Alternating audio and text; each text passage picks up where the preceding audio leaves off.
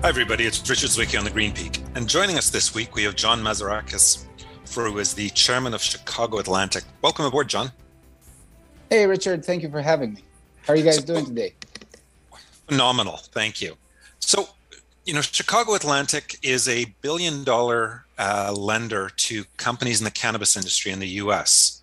And you went public, you're about four years old, from what I understand, and you went public in uh, December of 2021 good timing to go uh, go public just before everything else drops out. I wish I could have done that in 2019. Which is, you know, better to be lucky than good. That's yeah. so, and you know, since since you went public, how much did you raise in that uh, offering? A hundred million. Okay, because I understand that since that time you've actually uh, placed about 140 into the market. 112 to be exact, based okay. on the latest announcement um, year to date. So uh, yeah, uh, we've been humming. Uh, we are, t- you know, we're doing exactly what we told investors we're going to do. Uh, we're very excited with the space. We feel it's uncorrelated. Um, it's right. more correlated to um, the legislative end of things rather than the financial side of things that you see crumbling yeah. in the last few months. So um, yeah, we're very bullish in the space. Uh, we're, we're, we're, hoping for some sort of federal relief in the next you know six to 12 months um, but we're not holding our breath either it certainly would be nice. I know there's a lot of firms which would be relieved if that happened. Um, no pun intended. Um, your focus, though, is on the mid-sized companies. Am I correct? Correct. Uh, that's our bread and butter. And uh, which states do you operate in? So we like to focus east of the Mississippi, Richard. Um, okay. And the reason being is the limited nature of the licensing environment uh, east of the. Mississippi. So um, we're primarily in states like Illinois, which is you know our home turf, um, and then Michigan is not quite a limited license environment. So I'll skip over Michigan. We can discuss it. We can discuss Michigan and Massachusetts um, separately. But PA, Maryland, Connecticut, New York, New Jersey, Delaware, Virginia, Maryland, uh, West Virginia, uh, Georgia, and Florida are amazing states, very limited in, in licensing, and um, we we feel that there is sort of a, a, huge opportunity there, not just for us but for the operators as well. Uh, absolutely, and you know, as you as you look at the market, I mean, that's a, that's a lot of states. It's every state that's going to have uh, pretty much an operation possible is where you're going to focus, obviously, because you want to support the businesses that go through it.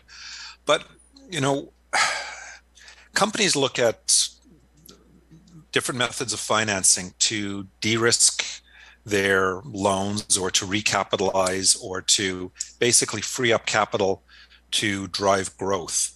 How do you approach how do you approach the firms? What do you look for? What do you look at? And what are things that just make you turn away? Um, well, we have very, I mean, we're not reinventing lending by any means. Mm-hmm. Um, if I were to add one parameter that maybe traditional um, lending doesn't focus on is the state in which we're lending in. We want it to mm-hmm. be limited in nature. But if I exclude that parameter, then the rest are cash flow, uh, collateral, uh, and and the team. Uh, that's that's a very important element of of our underwriting, albeit you know intangible. Uh, we, but we try to connect with the uh, the team, visit the team, uh, hopefully more than once, understand the culture of the company, and and ultimately we want to fund individuals with integrity. Right, and you know, and that's you always want to fund individuals with integrity. That's if you don't have that, it's a big problem. Um, you may not like everything that happens, but if they have integrity, at least you're you have a decent conversation. Um, you know, you touched on something earlier, banking reform. And that's, you know, you, you say six to 12 months. It's, you know, I, I wish we all had a crystal ball to really be, to know what's going on because it's been six to 12 months for, for years. And I don't think it's ever been wrong. It's just, where's the starting line? Um, but when it happens, from the lender's perspective, who benefits the most? Um, obviously, the, um, the, the whole supply chain will benefit, um, starting with the end consumer because the, the prices uh, will be incrementally um, declining, which is a mm-hmm. net benefit for consumers.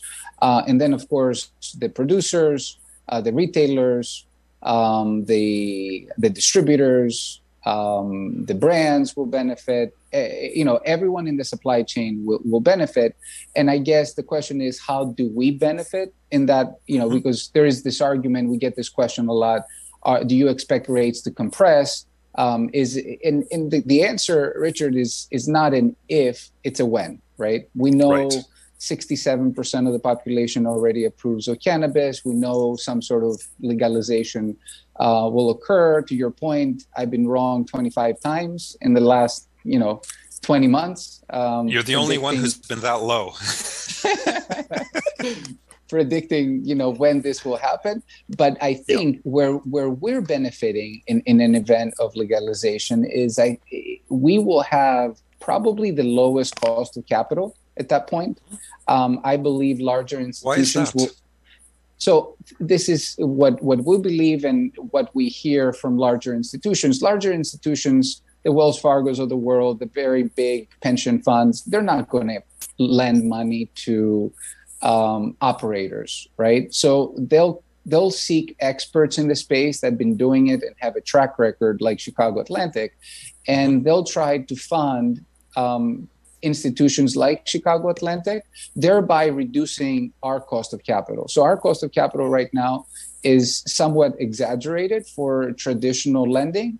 As right. a result, the the the capital that we lend out is mm-hmm. definitely expensive as that cost of capital on our side decreases, we feel that the spread will be greater uh, in the medium term. In the long term, you know, if if we believe that cannabis will, will compete directly with alcohol and tobacco, we feel that yeah, ultimately there will be compression, just like any other industry, and supply and demand will rule. You know, efficiencies. You know, if we're an efficient company they can uh, sustain a, a, positive reputation and a great brand, I think we're going to I think we're going to do great over time. There are other instruments that we can offer. Uh, mm-hmm. For example, there is no uh, there are no revolvers in cannabis right now. Um, so there, you know, there, there's there's very little factoring in, in cannabis. So there right. is a gamut of um, financial instruments that don't even exist in the space that we will naturally gravitate to. So that's kind of like the big picture um, analysis. So you'd look, so you'd look at the institutional investors. Uh, you know, if I use a VC uh, term, as basically some of your limited partners, where they'd be large investors in the market through you. That's right. So a traditional fund that has, you know, that has about a billion, you know, we're about a billion three right now mm-hmm. um, in in deployments usually has about 50 to 70 investors. Um, we, be, because institutions are shying away from the space, we actually have 550 investors. That gives you a sense of our, you know, IR machine and right. who our core investor is. Right. So your core investor is spending is investing about two and a half million dollars through you to That's place right. into the market, and you know those um, those investors, they're I assume they're almost you know exclusively U.S. based, or are they global? Actually, that's a great question. We have an offshore vehicle, and uh, we you know it's growing rapidly. Um, the whole world is looking for. There's nowhere to hide, as right. as we hear constantly in the media. So um, everyone is feeling the pain, and everyone is looking for yield. Um, there is uh, there is an offshore vehicle that has been doing very well for us. And the beautiful thing is that um, there are uh, relationships out, out, there with other countries that uh, render that kind of investment almost tax free for a foreigner. So it's mm-hmm. been it's been very lucrative for us. Well, that's excellent. Um, I'd like to come back to a bit of that after we have to take a short break. Um, but we'll be back in just a minute with John Mazarakis from Chicago Atlantic. I'm Richard Zwicky on the Green Peak. The Green Peak will climb back into your podcast player after we play some messages from our sponsors. And we're back on the Green Peak with John Mazarakis. And John, you know, just before the break, we were talking about, you know, your, your investors are more and more global. They're using different vehicles, but your average investor is about two and a half million dollars. In some in some ways, those are large investors. In other ways, they're small relative to parts of the market. But there's a lot of investors who got involved in the cannabis, cannabis business um, early on, you know, be it from the international side or um, some into parts of the U.S who who got hit badly by market downturns, and some of them are scarred and scared. And there's a good viable market to invest in. But what do they really need to look for? I mean, working through a firm like yours as opposed to a direct investment offers them a different kind of return. But what is the advantage for them? So, as I like to say uh, time and time again, we never claim to be um, operators of a um, of a rocket ship or even contractors of a right. of a, a, rocket ship under construction. Uh, we're mm-hmm. more we're more like the bus that takes the uh, the potential astronauts, the, the, the mm-hmm. individuals that do want to build the rocket ship, from their home to the launching pad, and we charge a little fee.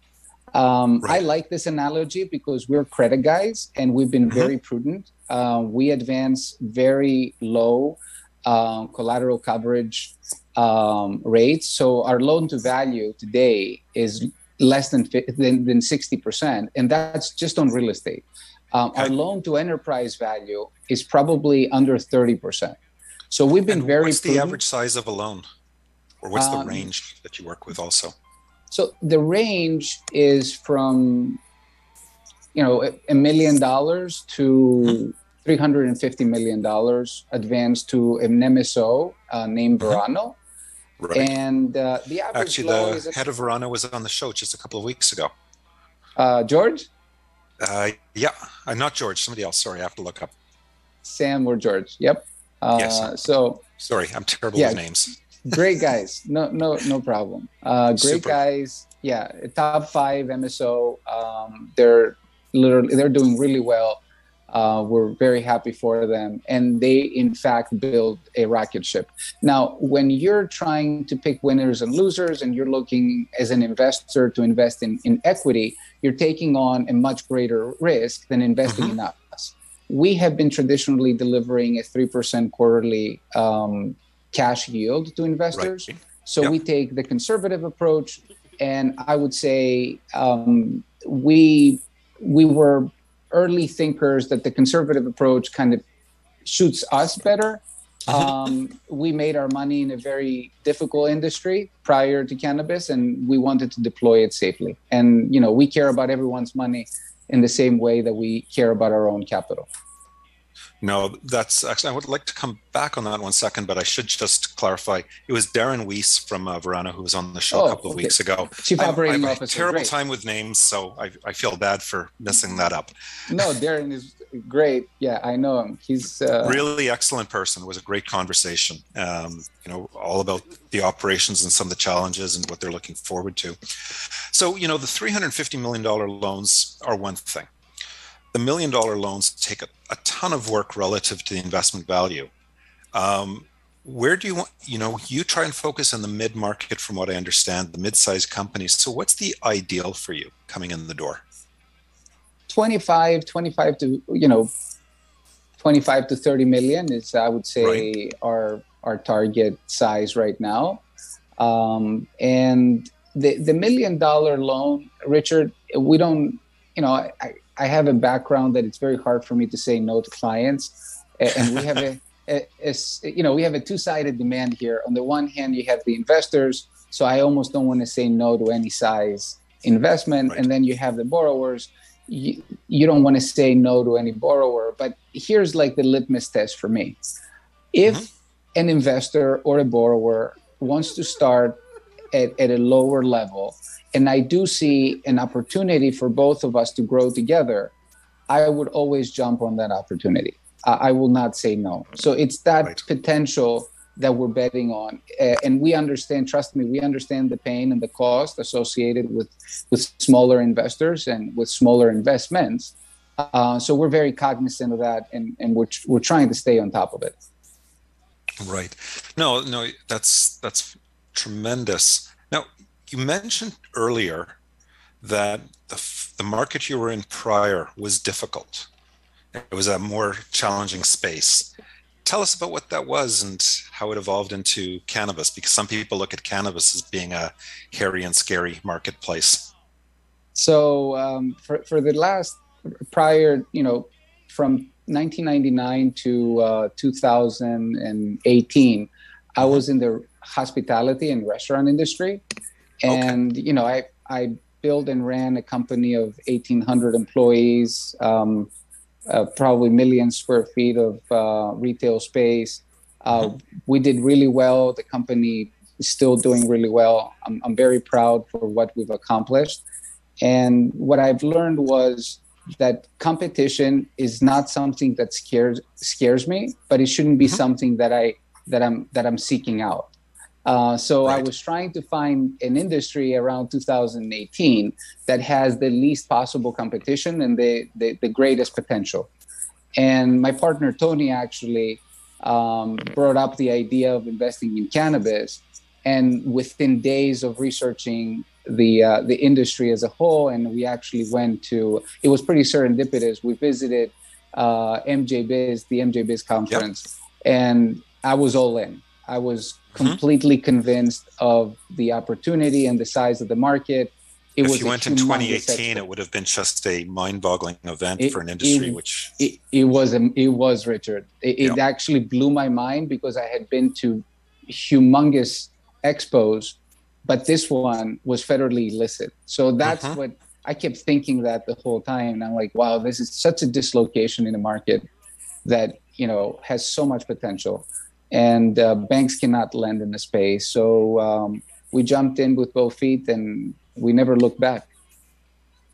And you know, as you as you entered the market, you know, to grow to your having a billion dollars placed uh, in the market obviously at the start there's fundraising challenges and every startup every operator runs into that same thing but you as a institution raising capital to then invest in in the companies that people are you know looking at and looking for help with how was the fundraising process for you? And did it how many tranches did you do to get to the first billion?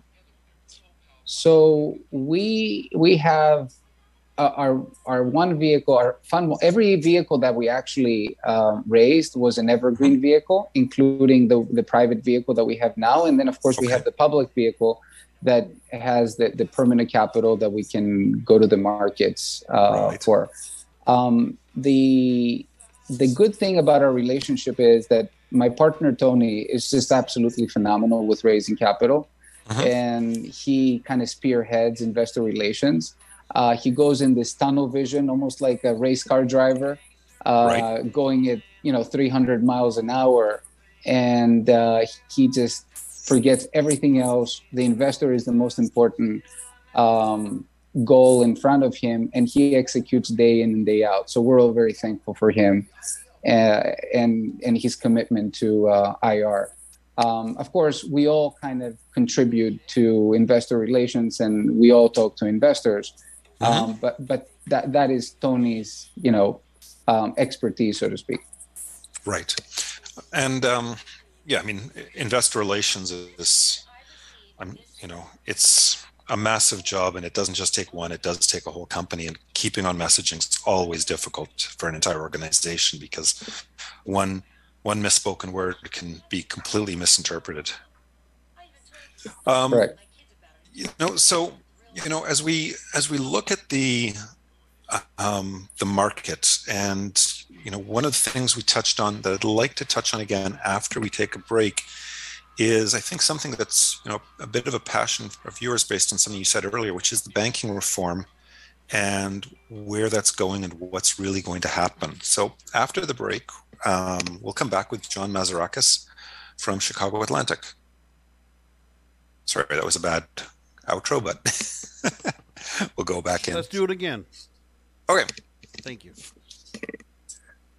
So, um, John, just uh, one thing I'd like to come back to just after we have to take a short break is some insights onto a passion of yours, which is the cannabis banking reform. Uh, but we do have to take a short break, and we'll be back on the Green Peak with John Mazarakis from Chicago Atlantic. The Green Peak will climb back into your podcast player after we play some messages from our sponsors. And we're back on the Green Peak with John Mazarakis uh, with Chicago Atlantic. And John, you know, something you touched on earlier, which I understand is a passion of yours, is the cannabis banking reform. And you know, there's one there's one path which is the whole legalization aspect, and there's the state by state, and then there's the federal, and everything it brings to it. But there's safe banking, and there's so many other different aspects that have to be addressed before and you know, concurrently with legalization. How are you planning your firm's, you know, participation, and uh, what changes do you see, or do you ask companies to make with an eye towards the coming changes whenever they happen? That is a loaded question, Richard. Um, what what I would say is, you know, there are many, like you said, there are so many different forms that uh, this legalization process can take. Mm-hmm. Uh, it's actually mind-boggling um, what they actually insert in certain bills. Not to mention the fact that there are probably ten bills, but then you know certain things appear in the bill and then they, they remove them and then they put them back in. Um, I think I find this whole process fascinating. I think the left, frankly, is stuck because of the two sides within the left. Um, and you know, frankly, it's the progressive side that wants to see some sort of social equity component and, and re- real true delisting of the substance. And then there is the, the right side of the left that wants to see a more business friendly environment and just they're, they're like, let's take it step by step and just allow banks at least to provide treasury, not just do it in a hush hush way. So starting from that and then kind of blowing it up all the way and, and through interstate commerce and, and allowing the FDA to um, uh, monitor the substance just like they monitor pretty much every uh, consumable that we we get to enjoy. Um, it's it's just the two sides of the spectrum are like as far apart as anyone can imagine. Um, in but, thinking but in about some ways this, they're not right because if you take a look back at when uh, the the path that hemp followed, you know, it's somewhat ironic that it followed and immediately thereafter Boehner and I think Ryan also joined boards of large companies in the space. Boehner uh, went through, um, uh, well, eventually ended up with Canopy and um, like, but immediate participation. And, you know, that was a big step for the industry as a whole getting the uh, getting hemp and uh, legalized nationally. absolutely, and I'm glad you brought this up because it actually the gap if we if we take Canada as a model, that's a 10 year gap between mm-hmm. when hemp got approved and when THC was legalized. So, or thereabouts. So, I, I find that you know, I agree with you. Um, it they're, they're not that different. I was gonna I was gonna touch on a different point and bring up the fact that within cannabis, within the THC side of um, of this plan, you have all these different segments and that's when it becomes interesting to me as a lender. I want to understand who will be resilient under the different, you know, sort of introductory bills because I don't think it's right. going to be one. I think it's going to we're going to see several, and it's going to be a step by step process until we have full interstate commerce. And I think, by the way, interstate commerce will not will not occur in the next probably five to ten years. That's that's the time frame at least that I that I'm thinking. Um, just because states not legally, just, anyways. not legally, correct. That's uh, I, I was I was just thinking that exactly. So I think it's very interesting because I think high quality product will gravitate towards an indoor facility. There is no question in my mind that you know high quality indoor farming will win at the end when it comes to cannabis.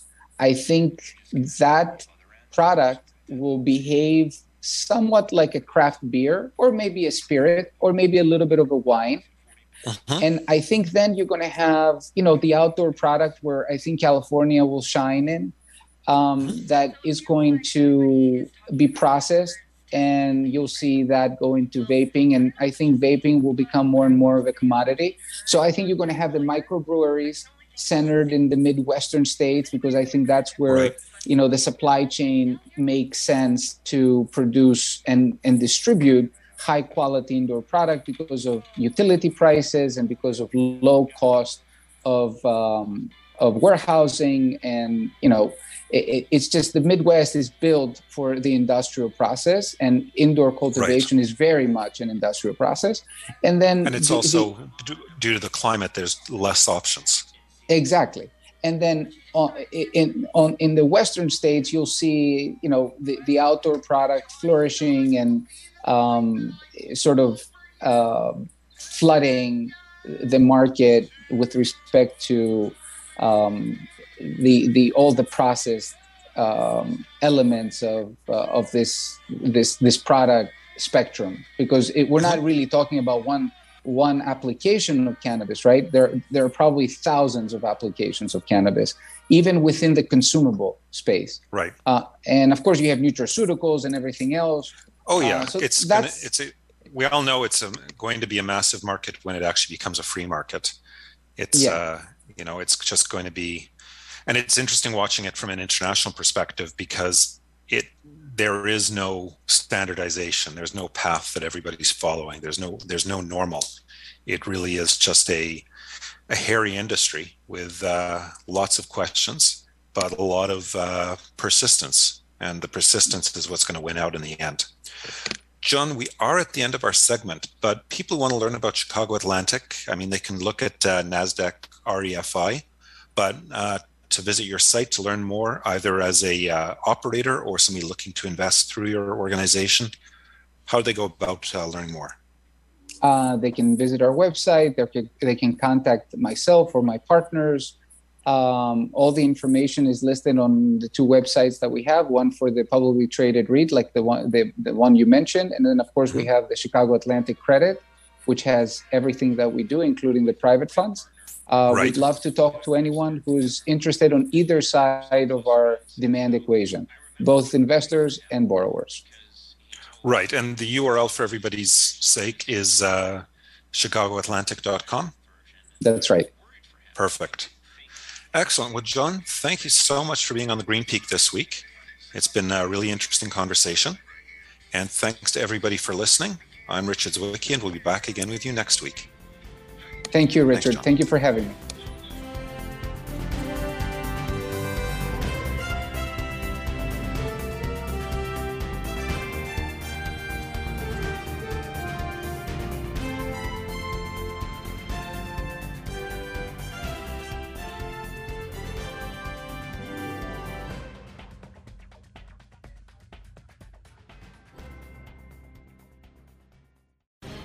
The opinions expressed on this CannabisRadio.com program are those of the guests and hosts and do not necessarily reflect those of the staff and management of CannabisRadio.com. Any rebroadcast, republication, or retransmission of this program without proper consent is prohibited.